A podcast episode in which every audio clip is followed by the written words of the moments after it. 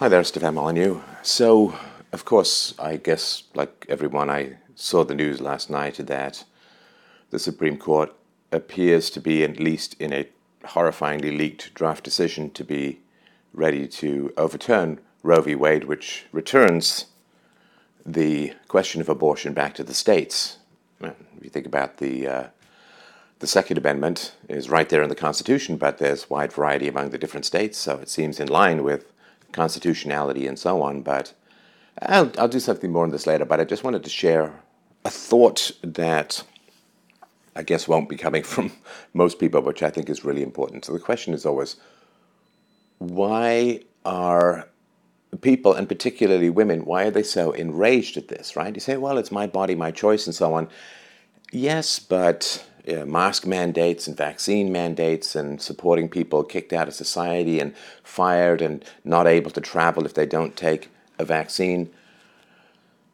That ship seems to have sailed, right? So the question is why why is it so enraging? It's not I don't think based on any particular principle about my body my choice. But I think it has a lot to do with the subsidy of sexuality. Right? So for a woman to be able to offer sex to a man massively, and you know, due to lust and hormones and, and all of that desire, massively increases her market value, right, in, in terms of dating and, and romance. A woman who is able to offer sexuality to a man, and in particular non condom based sex and so on, right? A woman who is able to offer sexuality to a man gains enormous value in the dating market. Now, I wouldn't argue that that value is long term. I wouldn't argue that that value is particularly moral. I wouldn't argue that that value is particularly earned because it's simply, you know, the uh, the hot dog or the donut hole that's programmed by nature to make more of us to replace those of us who age out, if you're lucky. So it, it's not a particularly moral thing, but it is a thing that provides enormous value. Now, all civilized societies have recognized this basic reality that children require unbelievable amounts of resources to raise well, right? You can raise any child badly by simply neglecting it and letting the internet and the peer group raise your child. But to, to raise a child well, to model good behavior, to model good values, to instill morality and reason and negotiation, all of these things are. I mean, I'm a stay at home dad, 13 and a half years going strong. It is a huge issue uh, a huge amount of resources are required to raise a child well, to raise children well.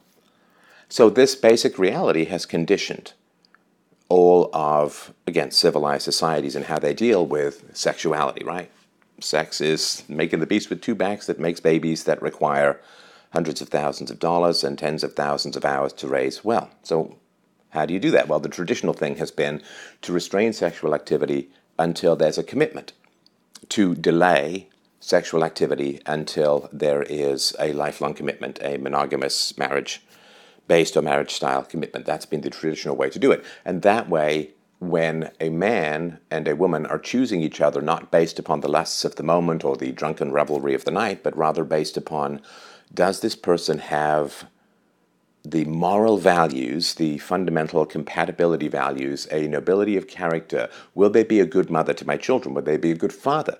To my children? That's the most sort of fundamental questions, and that's how culture is continued. When you choose people based upon spiritual or moral values rather than the fleshy ape like lusts of the moment.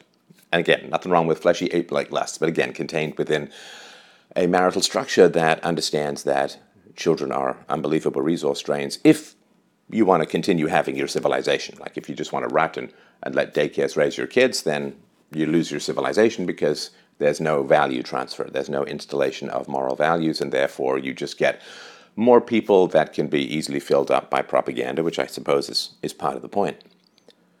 So if you restrain sexuality until people are adults and then only unleash sexuality within the bounds of a socially reinforced, legally protected, and reinforced pair bonding mechanism like monogamous marriage, that's the best chance you can possibly have to continue the work of your forefathers and your foremothers in the development of your civilization. Now, to get a man to commit to you right? If you're a woman, to get a man to commit to you requires that you are a good woman, right? Assuming that you're looking for a good man, that you have, you know, qualities of honesty and integrity and loyalty and good humor and uh, good grace and will be a good mother to his children and so on, right? So if you want to get a man to have sex with you, then you need to provide the qualities of character that will make him want to marry you, and therefore you can have uh, sex with each other, right? And you get the pill, which unleashes sexuality in the 1960s, and then you get the welfare state, which unleashes sexuality even further, and then you have the almost necessity in the moment of abortion, which reduces the, I mean, horrifyingly reduces the pr- products of open and easy sexuality without commitment and so on, right? But if you want a man to commit to you and you can't provide sexuality to the man until he commits to you, then you both need to recognize quality in each other's character so that you live together. Because, you know, you get married and you spend a lifetime together, you're going to spend, you know, the majority of your time not having sex, right? You, you're doing taxes, paying bills, raising kids, running households, uh, caring for elderly relatives. There's going to be a whole lot of stuff that's not between the sheets. So you got to like each other. And uh, you can't live on icing, right? So for a woman, if something interferes with her capacity to offer consequence free sexual access to a man, that implicitly requires that she raise the quality of her character to the point where the man will commit to her in order to have sex. In other words, if consequences potentially accrue to sexual activity, the quality of the men and the women involved in that sexual transaction have to go up because there is the chance that they will have to raise a child together.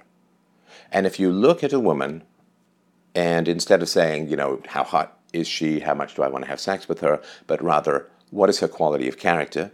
Would she be a good mother to my children? Those are, I mean, those are not opposite things, right? I mean, you, you can obviously be very well put together and very attractive and a very good mother to your children uh, and so on. The hot, crazy matrix is not, I mean, I'm married to one, so, you know, the hot, crazy matrix is not totally accurate in all situations. So when you remove consequence free sexuality, you implicitly raise the requirement for qualities of character. Because the need or requirement to potentially raise a child with that person means that you just can't you can't do the hot crazy thing, right? If she's hot and crazy, you have to restrain yourself and you have to go elsewhere. So I believe that the subsidy of sexuality has been present for a lot of women. And a woman, you know, to take that sort of 1 to 10 scale of attractiveness as a whole, offering sexual access can easily raise you two to three points for, for a woman, right, on that. So if you're a five, you can get a guy who's an eight to sleep with you. It's really not that hard to get a guy to sleep with you any more than it is hard for a, man to get a woman to accept a gift or resources or dinner or Venmo or whatever, right?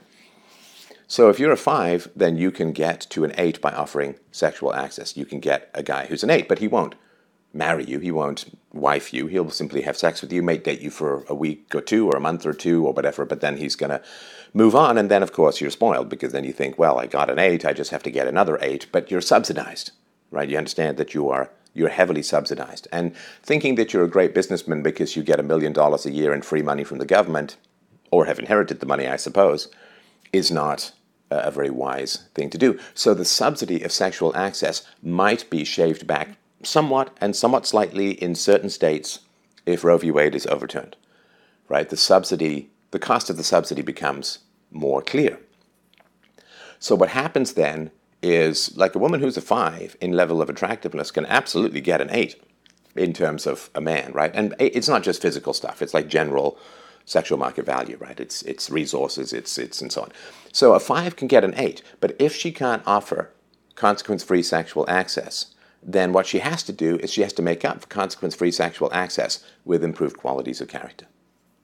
Then the five becomes an eight. In fact, the five becomes a ten if she has great qualities of character. You know, good humored, intelligent, great conversationalist, uh, positive, helpful, resourceful, great mother to children, great at running the household, if that's what the couple decides uh, they want to do.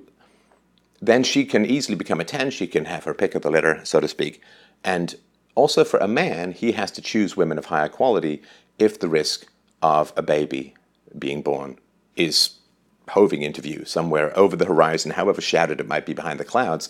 The man has to say, okay, well, yeah, she's hot, but you know, if she gets pregnant and we can't easily get an abortion, right? So the withdrawal of the sexual subsidy to sexual market value is really challenging for people. And I say this with, you know, great sympathy.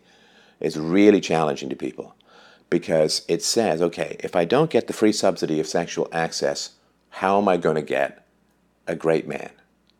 How am I going to get a good man? How am I going to compete? Now, that question, how do I get a great partner rather than how do I get laid? How do I get a great partner is really foundational. For a woman, of course, it's enormously, profoundly, and almost unbearably humiliating to be used for sex. Because it means that she has to have liars in her life. Generally, because men will generally lie to get sexual access.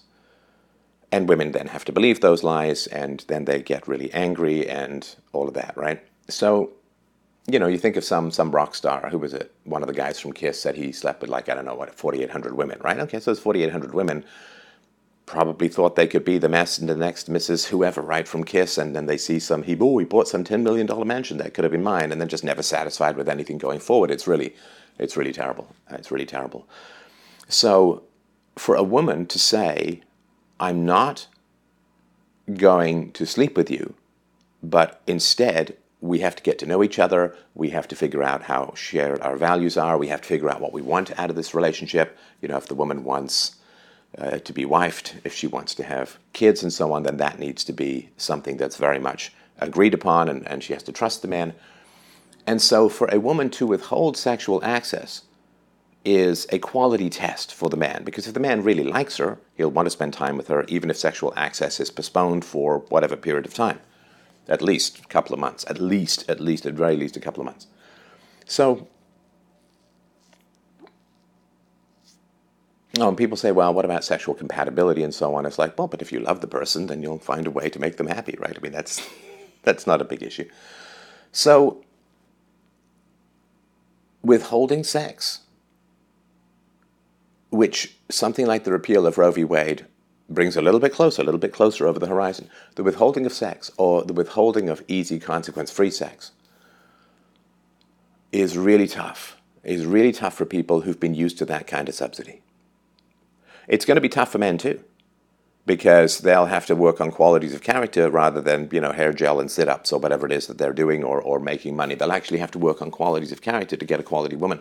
So for all of the people who've been relying on this subsidy to gain positive feedback, attention, uh, lust, and, and desire and envy. For all the people who have been relying on this subsidy of consequence free sexuality, if that's diminished even in the slightest, there is a kind of existential panic that sets in. And again, I say this with great and deep sympathy. There's kind of existential panic that sets in. Because if you think you're a great businessman and then some subsidy is withdrawn or some protective tariff is withdrawn and you actually have to compete based upon the mere quality of your business decisions and the quality of your product and your marketing and your sales and your production and all this kind of stuff, if you've had a subsidy and you've incorporated that subsidy into the vanity of your self regard, when that subsidy is withdrawn, or even diminished, or even threatened, you get a real panic. And the real panic is okay, what if I have to compete without offering something I didn't earn?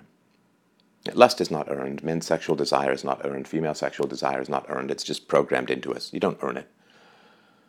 So what if I actually have to compete without a subsidy? And you think of, you know, if, if some government agency or or some government protected industry like professorships at university and, and so on, some heavily subsidized and protected industry, or some outright industry like like public school or whatever.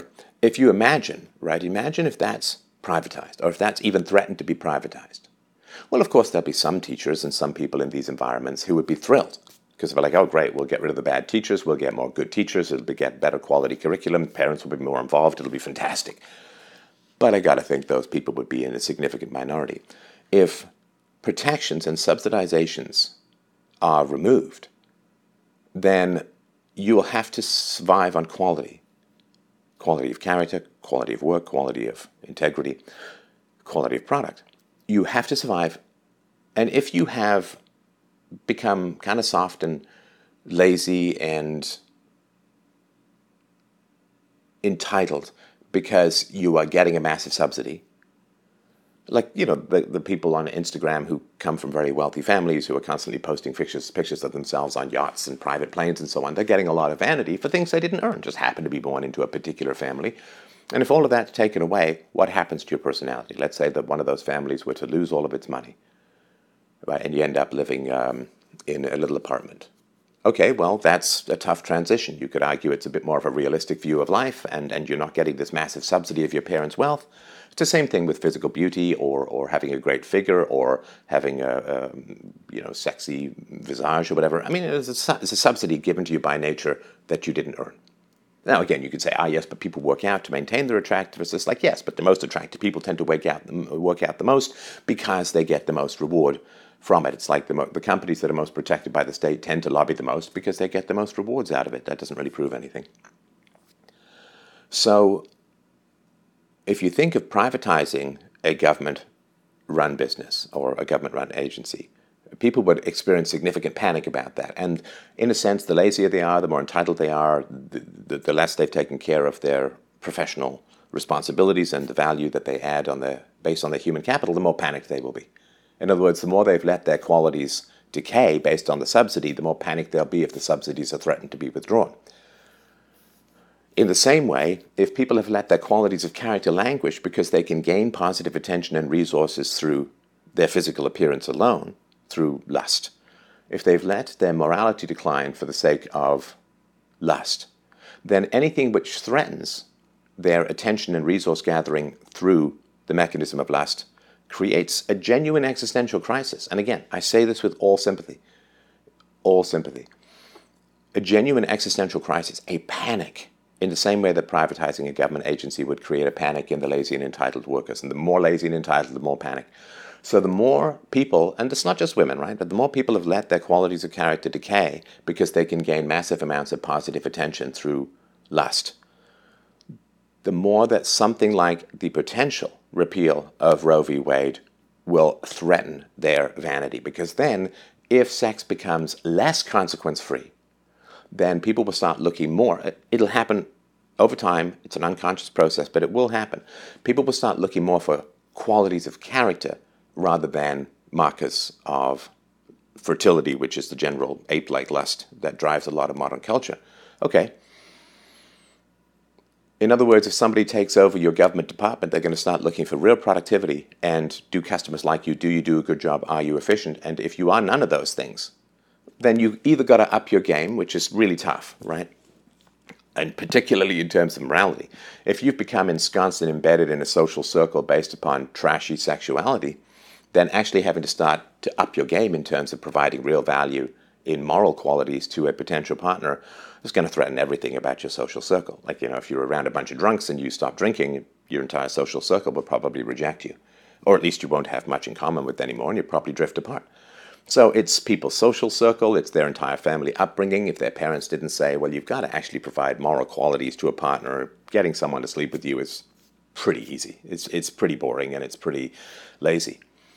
Then, you know, their, their family circle, their social circle, their uh, vanity, uh, their vanity tickles that they get from thirsty likes and lusts on social media and so on, all of that gets threatened. And then you kind of, this bare-forked animal, you look at yourself in the mirror and you say, okay, well, if I'm not giving sexual access, if my sexiness becomes less of value than the qualities of my character, what am I going to do? Because everything you subsidize, you get more of, and everything you, in a sense, tax, you diminish. And so if your appearance and your sexiness has been subsidized by consequence free sexual access, then you have let your moral qualities atrophy, and therefore bringing those moral qualities up to scratch is going to be very tough. It's going to be like, you know, it's like uh, I'm in my 50s, right? So when I take up a new sport, I have to be pretty careful. I didn't have to in the past, but if I take up a new sport, I have to be pretty careful because my tendons, my joints, like all of this, just a little bit creakier than it used to be. So if you've let your moral qualities atrophy, And in fact, they've worse than. You've, you've actually become resistant to moral qualities because when vanity embeds itself in your personality, right? And vanity is when you are envied for things that you did not earn. So when vanity embeds itself in your personality, what happens is vanity sits in the throne, and like all false gods, it is a jealous and hateful God and will banish all competitors from the kingdom. And therefore, your moral qualities get banished by your vanity. They become the enemy. And therefore, when anything threatens the vanity of gaining envy for what you did not earn, what happens is your, your vanity, which survives on this, will rage against moral qualities, will rage against anything which could threaten to dethrone it from the seat of your heart, or rather the seat where your heart used to be. So I, you know, I, I would I would really counsel or recommend like have some real sympathy for people who've been kind of lured into gaining value through consequence-free sexual access. Anything that might threaten that with bringing potential consequences is really tough for them. It's really tough for them. And, you know, we can look at culture, we can look at parents, we can look at educators, we can look at people in the media who've led people astray in this horribly predictable way, in something which has been predicted by religious texts for literally thousands and thousands of years. This uh, devilish seduction into gaining value for that which you have not earned, which hollows out your moral qualities and degrades and decays them. It's really tough. It's really tough for people to say, okay, if I cannot offer what I did not earn, what can I offer? And the only answer is morality. And if you don't have that, uh, people are going to panic.